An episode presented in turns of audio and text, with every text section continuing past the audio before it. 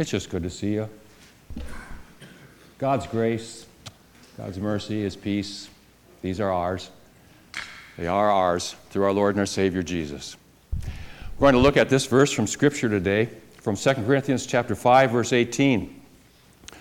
All this is from God who reconciled us to himself through Christ and gave us the ministry of reconciliation. Let's pray. Father in heaven, may these words of my mouth and the meditations of our hearts be acceptable in your sight. You who are our strength and our rock and our Redeemer. Amen. Well, we continue today with the, the three week series. Uh, last week we looked at the fact that we are God's family. We're His family in this place. We, we're called to care for one another and and pray for one another and, and, and serve one another and honor one another. We're called to be committed to this family, just as we're called to be committed to the family that God has placed us in. And, and today we move to a, a different word uh, that also begins with the letter F. And let me just read again my, my granddaughter Sylvie's poem. And, and little riddle here. This, this word even though it is the glue that holds this poem together, it's never mentioned. What's the word? We are family, a connection held together by God's love. Family is where you can be yourself without anyone judging you. Family is hope, holding each other up, singing together, and faith. Family is where you can come together and cry and feel connected in every possible way. It's more than just a group of people because these people have faith, hope, love, communion, and community. And the word that is at the heart and core of this family but does not receive mention in this poem is forgiveness. Absolutely. And we need to talk about forgiveness because the question today is how can we heal so that we can go forward in as strong a way possible as God's family in this place to do the business that God gives us to do, which is to be reaching out with the good news of Jesus so that more and more people can learn about Him and know who He is and believe in Him as their Savior and share with us that gift of eternal life. And yeah, it, it's, it, it's in our forgiving one another as well as in our being forgiven that we will find healing. Now, let me share with you. Uh, a personal story. This took place a long time ago. In fact, uh, almost 45 years ago. Okay. It was a Friday. It was the last day of classes at Concordia Seminary in St. Louis, uh, Missouri, where I was attending school. Not only was it the last day of classes. This was the very last class that I had. With this class would come to an end 20 years of academic training in order to become a pastor.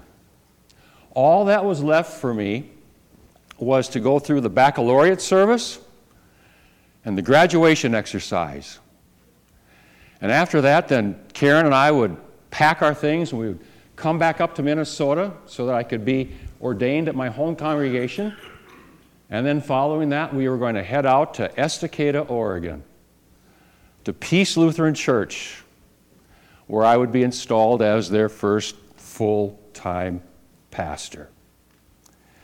And so this was the last class. And I don't think I told you that after this last class, what my classmates and I planned to do is we were going to go down to the local pub and we were going to have a beer to celebrate.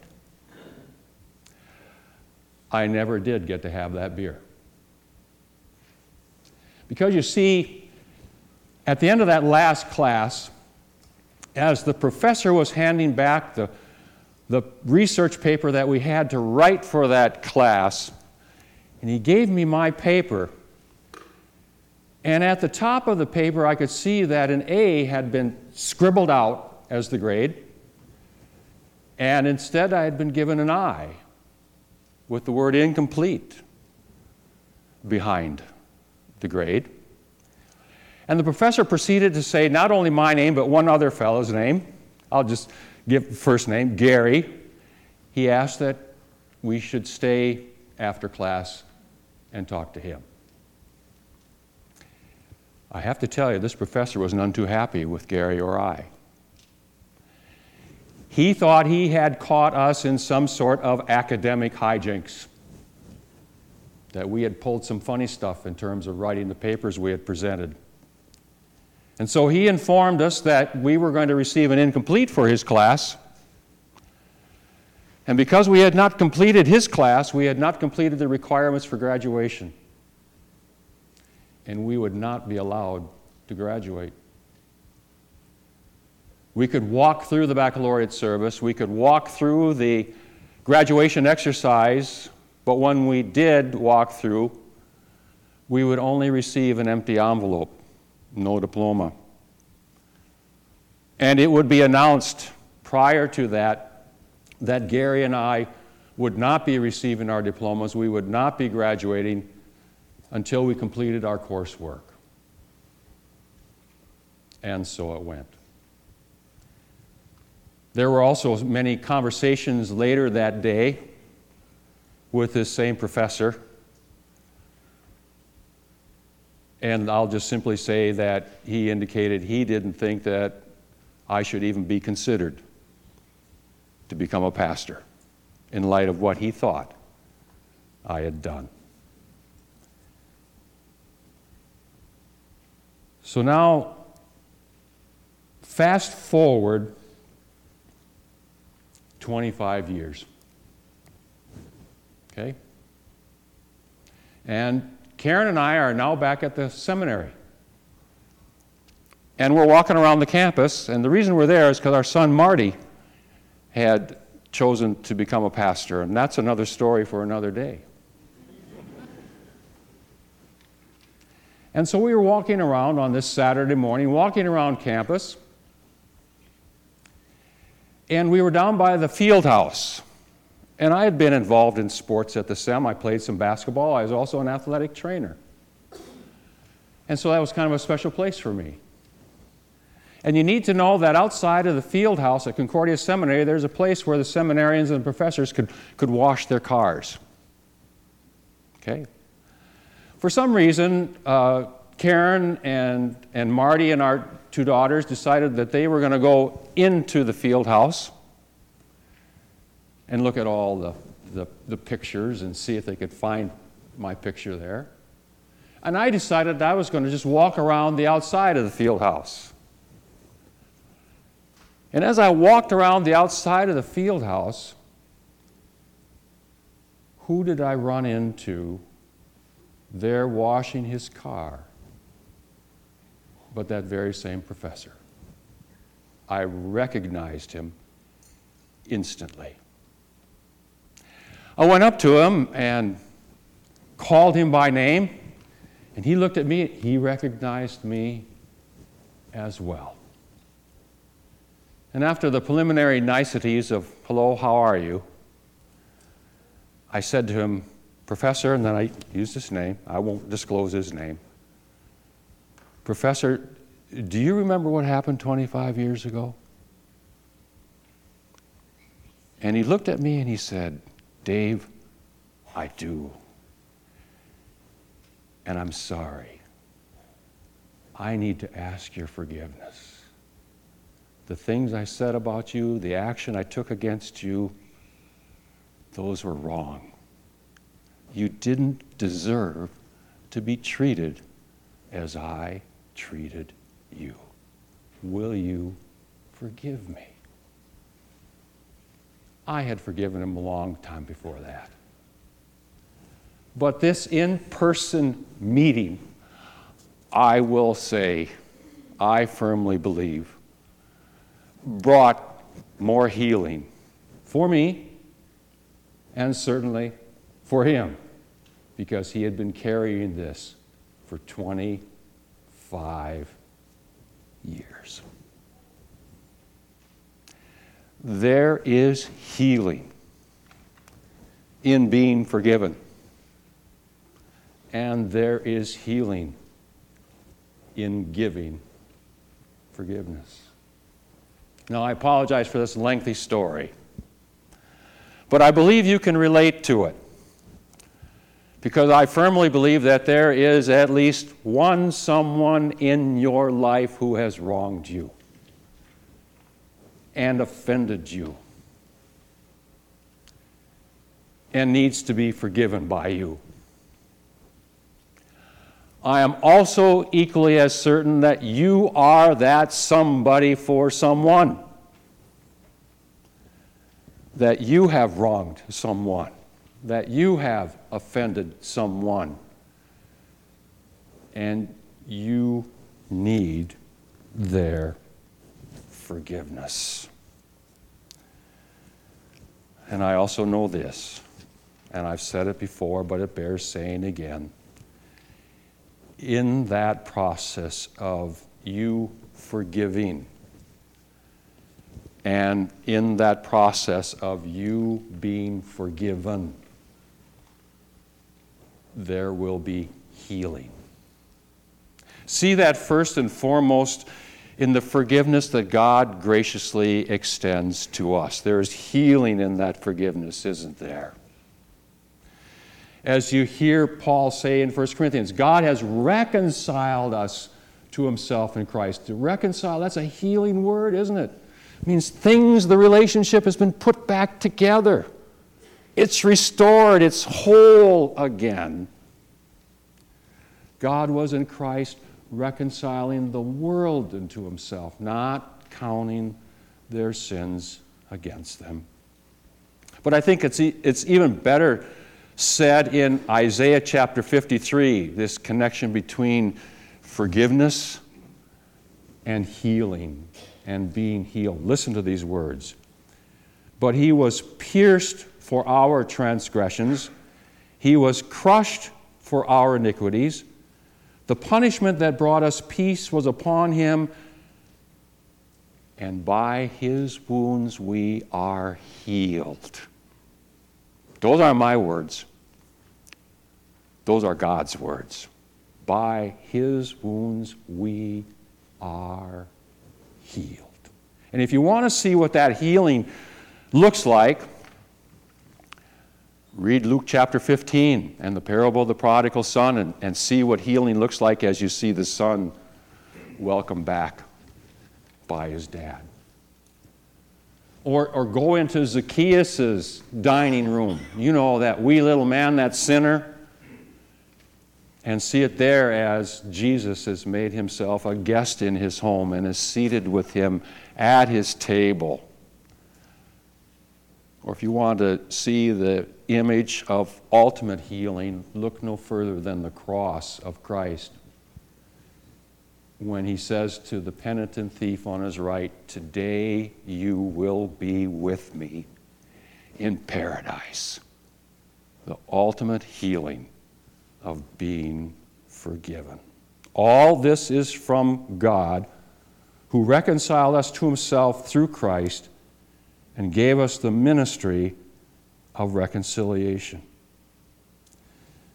Now, as we, as we look at this, as we look at forgiving those who need to be forgiven by us, if we're going to be able to do this, we need to pay close attention to the wording that God's Holy Spirit gave to Paul when he wrote these words.